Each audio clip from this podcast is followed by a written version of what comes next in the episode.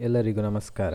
ಸುದ್ಯುಮ್ನನು ಹೆಣ್ಣಾಗಿ ಬುಧನಿಂದ ಪುರೂರವ ಅಂತ ಹೇಳುವ ಮಗನನ್ನ ಪಡಿತಾನೆ. ಈ ಬುಧನು ಚಂದ್ರನ ಮಗ. ಹಾಗಾಗಿ ಪುರೂರವನು ಚಂದ್ರವಂಶಕ್ಕೆ ಸೇರಿದಂತಾಗ್ತದೆ. ಈಗ ಚಂದ್ರವಂಶದ ಒಂದು ಇತಿಹಾಸವನ್ನ ಸಣ್ಣಕ್ಕೆ ಹೇಳುದಿದ್ರೆ, ಬ್ರಹ್ಮದೇವರ ಮಗ ತ್ರಿಮುನಿ ಆ ಮುನಿಯ ಕಣ್ಣುಗಳಿಂದ ಚಂದ್ರನು ಹುಡ್ತಾನೆ. ಮಹಾ ಪರಾಕ್ರಮಿಯಾಗಿದ್ದ ಈ ಚಂದ್ರ, ಅದಲ್ಲದೆ ಮೂರು ಲೋಕವನ್ನು ಕೂಡ ಜಯಿಸಿ ರಾಜಸೂಯ ಯಾಗವನ್ನ ಮಾಡ್ತಾನೆ. ತನ್ನ ಎದುರು ನಿಲ್ಲಿಕ್ಕೆ ಯಾರೂ ಸಮರ್ಥರಿಲ್ಲ ಅಂತ ಹೇಳಿ ತುಂಬಾ ಬೀಗಿ ಹೋಗಿರ್ತಾನೆ ಈ ಚಂದ್ರ. ಇದೇ ಅಹಂಕಾರದಿಂದ ಒಮ್ಮೆ ಆತ ಬೃಹಸ್ಪತಿಗಳ ಮಡದಿಯಾದಂತಹ ತಾರೆಯನ್ನ ಬಲತ್ಕಾರದಿಂದ ಹೊತ್ತುಕೊಂಡು ಹೋಗ್ತಾನೆ. ಬೃಹಸ್ಪತಿಗಳು ಇದನ್ನ ಕಂಡುಹಿಡಿತಾರೆ. ಆಮೇಲೆ ಬಹಳ ನಯ ವಿನಯತೆಯಿಂದ ತನ್ನ ಮಳದಿಯನ್ನ ಹಿಂದಕ್ಕೆ ಕಳುಹಿಸಿಕೊಡುವಂತೆ ಅನೇಕ ಬಾರಿ ಚಂದ್ರನ ಬಳಿ ಬೇಡಿಕೊಳ್ತಾರೆ. ಆದರೂ ಚಂದ್ರನಿಗೆ ಅಹಂಕಾರ ಸ್ವಲ್ಪ ಜಾಸ್ತಿಯೇ ಇತ್ತು. ಬೃಹಸ್ಪತಿಗಳು ಎಷ್ಟೇ ವಿನಂತಿಸಿಕೊಂಡರೂ ಕೂಡ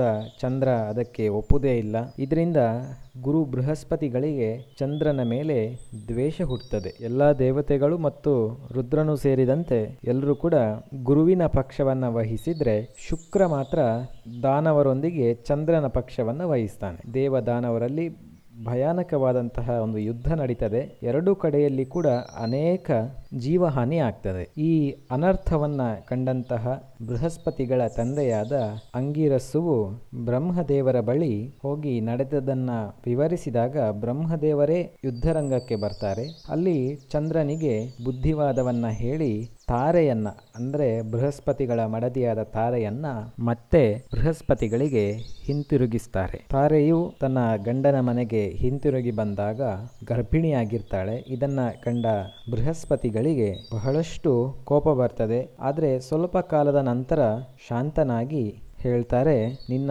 ಗರ್ಭದಿಂದ ಮಗನು ಹುಟ್ಟುದಾದ್ರೆ ನಿನ್ನನ್ನ ಕ್ಷಮಿಸಿದ್ರೂ ಕ್ಷಮಿಸ್ತೇನೆ ಅಂತ ತಾರೆಯಲ್ಲಿ ಬೃಹಸ್ಪತಿಗಳು ಹೇಳ್ತಾರೆ. ತಾರೆಯು ತನ್ನ ಗರ್ಭದಲ್ಲಿದ್ದಂತಹ ಮಗುವನ್ನ ಕಳಚಿ ಹಾಕ್ತಾಳೆ. ಆ ಮಗುವು ಚಂದ್ರನ ಹಾಗೆ ಬೆಳಗ್ತಾ ಇರ್ತದೆ. ಅದನ್ನ ಕಂಡಂತಹ ಬೃಹಸ್ಪತಿಗಳಿಗೆ ಬಹಳ ಸಂತೋಷವಾಗ್ತದೆ. ಗಂಡು ಮಗುವಾದ ಕಾರಣ ಆ ಮಗುವನ್ನ ತನ್ನದಾಗಿ ಬೃಹಸ್ಪತಿಗಳು ಸ್ವೀಕರಿಸ್ತಾರೆ. ತಾರೆಗೆ ಮಗುವಾದ ವಿಷಯ ಚಂದ್ರನಿಗೆ ಗೊತ್ತಾಗ್ತದೆ. ಚಂದ್ರನು ಕೂಡ ಅಲ್ಲಿಗೆ ಓಡಿ ಬಂದು ಆ ಮಗು ಬೃಹಸ್ಪತಿಗಳದ್ದಲ್ಲ, ಬದಲಾಗಿ ಅದು ನನಗೆ ಸೇರಬೇಕು ಅಂತ ಹೇಳಿ ಹಠ ಹಿಡಿತಾನೆ. ಅವಾಗ ಬೃಹಸ್ಪತಿಗಳು ಅದಕ್ಕೆ ಒಪ್ಪುವುದಿಲ್ಲ ಮತ್ತೆ ಗುರುಗಳಾದ ಬೃಹಸ್ಪತಿ ಮತ್ತು ಚಂದ್ರನ ಮಧ್ಯೆ ಕಾದಾಟ ಶುರುವಾಗ್ತದೆ. ಆವಾಗ ಅಲ್ಲಿ ಸೇರಿಕೊಂಡಿದ್ದಂತಹ ಜನ ತಾರೆಯಲ್ಲೇ ಕೇಳ್ತಾರೆ, ಈ ಮಗುವಿನ ತಂದೆ ಯಾರು? ಅಂತ. ಆವಾಗ ಈ ತಾರೆಯು ಯಾರ ಹೆಸರನ್ನ ಕೂಡ ಹೇಳದೆ ಸುಮ್ಮನೆ ಇರ್ತಾಳೆ. ಆದರೆ ತಾರೆಯ ಈ ನಡೆ ಸ್ವತಃ ಈಗ ತಾನೇ ಆಕೆಗೆ ಹುಟ್ಟಿದ ಮಗನಿಗೆ ಸರಿ ಕಾಣೋದಿಲ್ಲ ಆಕೆಯ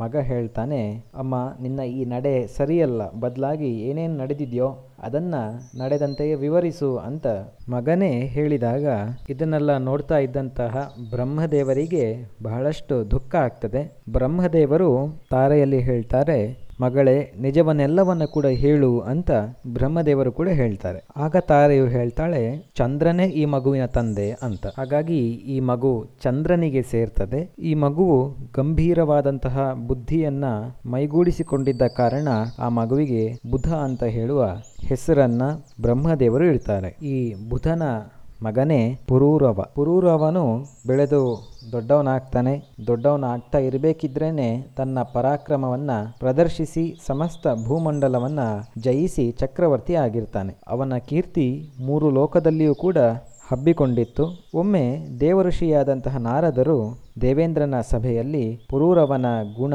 ಶೀಲ, ರೂಪ, ಪರಾಕ್ರಮ ಇವೆಲ್ಲದರ ಬಗ್ಗೆ ಬಾಯ್ತುಂಬ ಹೊಗಳ್ತಾ ಇರ್ತಾರೆ. ಇದನ್ನು ಕೇಳಿದಂತಹ ಊರ್ವಶಿಗೆ ಪುರೂರವನ ಬಗ್ಗೆ ಆಸಕ್ತಿ ಹೆಚ್ಚುತ್ತಾ ಹೋಗ್ತದೆ. ಅದೇ ತರಹ ಮೋಹ ಕೂಡ ಹುಟ್ಟುತ್ತದೆ. ಏನೇ ಆದರೂ ಕೂಡ ಪುರೂರವನನ್ನ ಒಮ್ಮೆ ನೋಡಲೇಬೇಕು ಅಂತ ಹೇಳಿ ಊರ್ವಶಿ ಭೂಮಿಗೆ ಇಳಿದು ಬರ್ತಾಳೆ. ನಂತರ ಪುರೂರವನನ್ನ ಎದುರುಗೊಂಡು ಆತನ ಸೌಂದರ್ಯವನ್ನು ನೋಡಿ ವಿಸ್ಮಿತಳಾಗ್ತಾಳೆ. ಆಗ ಪುರೂರವನೇ ಕೇಳ್ತಾನೆ, ಸುಂದರಿ, ನೀನು ಯಾರು? ಎಲ್ಲಿಂದ ಬಂದೆ? ನನ್ನಿಂದ ಏನಾಗಬೇಕು?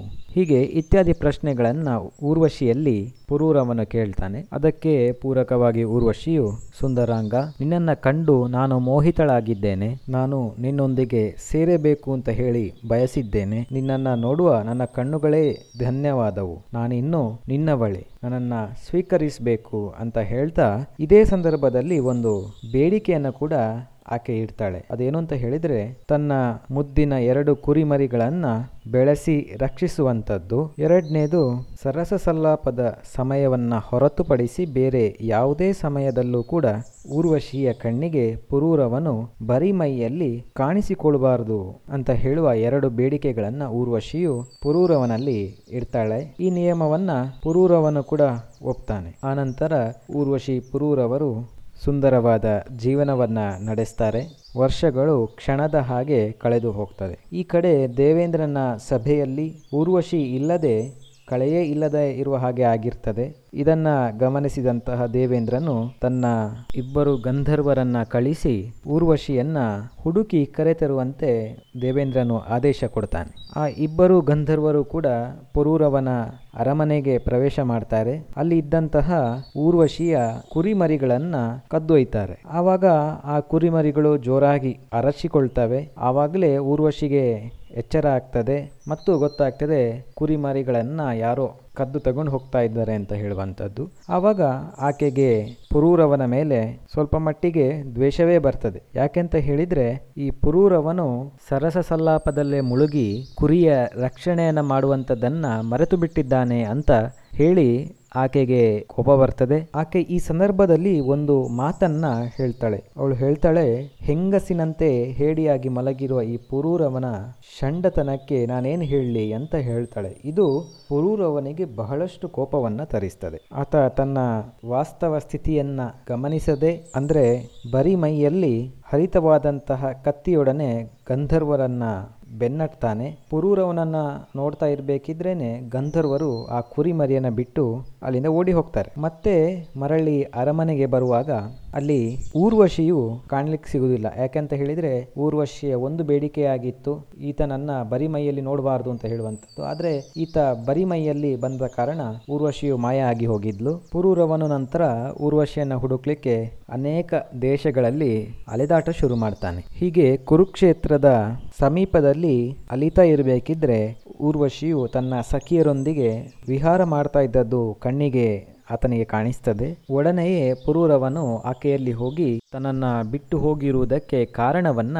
ಕೇಳ್ತಾನೆ. ಹೀಗೆ ಅವರಿಬ್ಬರ ಮಧ್ಯೆ ಸಂಭಾಷಣೆ ಮುಂದೆ ಹೋಗ್ತಾ ಕೊನೆಯಲ್ಲಿ ಊರ್ವಶಿ ಹೇಳ್ತಾಳೆ, ತಾನೀಗ ಗರ್ಭಿಣಿ. ಇನ್ನು ಒಂದು ವರ್ಷ ಆದಮೇಲೆ ತಾನು ಮತ್ತೆ ಸಿಗುವುದಾಗಿ ಹೇಳ್ತಾ ಶಾಂತಿಯಿಂದ ಇರುವಂತೆ ವಿನಂತಿಸಿಕೊಳ್ತಾಳೆ. ಆ ನಂತರ ಪುರೂರವನು ತನ್ನ ಅರಮನೆಗೆ ಮರಳಿ ಬರ್ತಾನೆ. ಒಂದು ವರ್ಷ ಕಳೆದು ಹೋದ ಮೇಲೆ ಊರ್ವಶಿ ತನ್ನ ಮಗನೊಡನೆ ಪುರೂರವನ ಬಳಿಗೆ ಬರ್ತಾಳೆ. ಅರಮನೆಗೆ ಬಂದ ಒಂದು ದಿನದ ಮಟ್ಟಿಗೆ ಊರ್ವಶಿಯು ಅರಮನೆಯಲ್ಲಿ ಇರ್ತಾಳೆ. ಕತ್ತಲಾಗಿ ಬೆಳಕು ಆಗ್ತಾ ಇದ್ದ ಹಾಗೇನೆ ಪುರೂರವನಿಗೆ ಆತಂಕ ಹೆಚ್ಚುತ್ತಾ ಹೋಗ್ತದೆ. ಇವನ ಆತಂಕವನ್ನ ಗಮನಿಸಿದಂತಹ ಊರ್ವಶಿಯು ಹೇಳ್ತಾಳೆ, ಗಂಧರ್ವರನ್ನ ಸ್ತುತಿಸಿ ಮೆಚ್ಚಿಸಿದ್ರೆ ಅವರು ನನ್ನನ್ನ ನಿನಗೆ ಒಪ್ಪಿಸ್ತಾರೆ ಅಂತ. ಇದನ್ನ ಕೇಳಿ ಪುರೂರವನು ಭಕ್ತಿಯಿಂದ ಗಂಧರ್ವರ ಸ್ತುತಿಯನ್ನ ಮಾಡ್ತಾನೆ. ಗಂಧರ್ವರು ಇವನ ಭಕ್ತಿಗೆ ಮೆಚ್ಚಿ ಒಂದು ಅಗ್ನಿಪಾತ್ರೆಯನ್ನು ಈತನಿಗೆ ನೀಡ್ತಾರೆ. ಅದನ್ನೇ ಊರ್ವಶಿ ಅಂತ ಹೇಳಿ ಭ್ರಮಿಸಿ ಪುರೂರವನು ಅದರ ಒಟ್ಟಿಗೆ